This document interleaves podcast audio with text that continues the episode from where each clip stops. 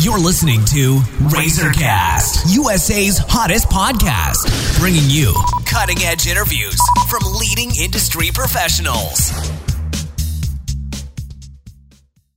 Hello, everyone. This is Liz Harvey coming to you from our studios in New York City, where we are dedicated to bringing you top quality advice from many of the leading expert professionals across the U.S.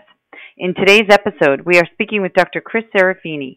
Dr. Serafini is the founder of Valley Spinal Care Kierland in Scottsdale, Arizona. A Pennsylvania native, Dr. Chris Serafini is a graduate of Life University in Georgia, so you may best know him from his Channel 3 Health News series, 12 Days to Fitness. Dr. Serafini has also served as the official chiropractor of the Gateway Pro Golf Tour. Dr. Serafini is widely considered to be one of the top chiropractors in the country, and he is also a contributing member of our national network of industry professionals. Today we're going to talk about a very important topic workplace ergonomics. Hi, Dr. Serafini. How are you today? I'm great, Liz. How are you? I'm doing great. Thanks so much for joining me again.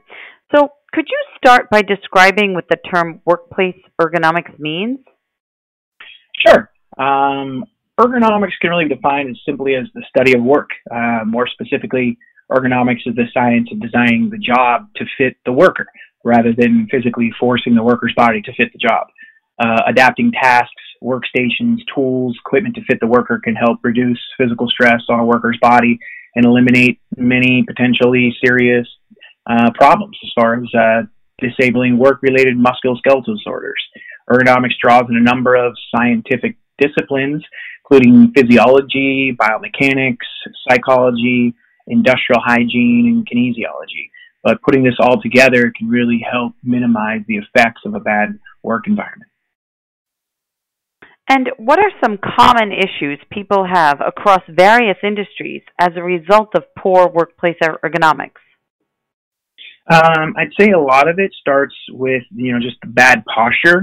So they're in bad posture while they're performing their activity at work, and this leads to bad posture outside of work. Uh, a bigger issue, uh, or a big issue as well, is what we reference as forward head posture.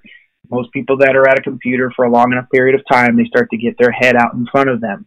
Um, it's like holding a bowling ball in front of you instead of over top of you. Um, the most common issues relating to those particular um, bad postural habits is neck pain, headaches, fatigue, carpal tunnel syndrome, uh, and low back pain because sitting is really the worst thing you can do for a bad low back. And now for employers, are workplace ergonomic training programs available and what do they entail?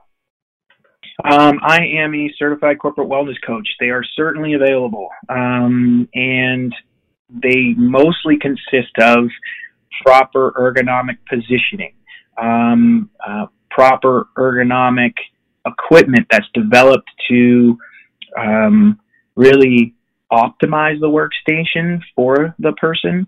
Uh, also, um, equipment as far as like sitting on balls, standing desks, um, exercise programs. Believe it or not, as a corporate wellness coach, I go out to different companies and corporations, and like I said, believe it or not, a lot of times they have gyms on site. Uh, I was kind of shocked to see this, um, but they do. That does not mean the person knows what to do once they're in there. Um, they might need some instruction, um, but they are available oftentimes. Cool. Okay. And in the absence of formal ergonomic training, what basic things should workers do on their own to make sure they have a healthy working environment and protect themselves from injuries? Um, a lot of this, I would say, is common sense. Um, you know, you're going to want to keep track of your posture. Um, you're going to want to make your workstation as friendly posturally as you possibly can. Um, always working out and exercising on your own outside of the office is going to help you as well.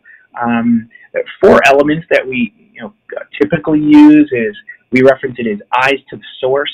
Where are your eyes in relationship to the source or your monitor? Uh, hands to your input devices, feet to the floor, and body to the chair. Those are really four elements that we like to look at that are pretty basic and simple as long as you take some time and effort to analyze those and optimize those. Um, those are very helpful. And lastly, with the rise of mobile devices, more and more people are working on mobile devices without a real desk.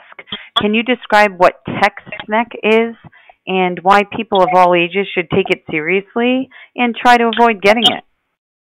Sure. Uh, TextNeck is really the term used to describe the neck pain and damage sustained from looking down at your cell phone, tablet, or other wireless devices uh, too frequently and for too long. Using a mobile device can often lead to poor posture and symptoms of text neck. Text neck, obviously, neck pain, headaches, those kind of things, uh, upper back pain, pain down into the arms. Um, it's interesting, but Mayo Clinic says that forward head posture leads to long term muscle strain, arthritis, disc herniations, and pinched nerves. It's all due to Mayo Clinic. Forward head posture is really what's happening when you're performing any kind of text neck scenario. Your head's in front of your body instead of being over top of the body. Well, thank you so much, Dr. Serafini. We know you're busy, so I just want to thank you for your time and your help today. You're welcome. Thank you very much.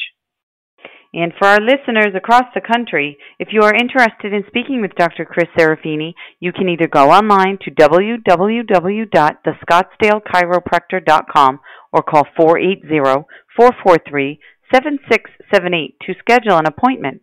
And on behalf of our entire team, we want to thank you for listening, and we look forward to bringing you more top quality content from our country's leading industry professionals.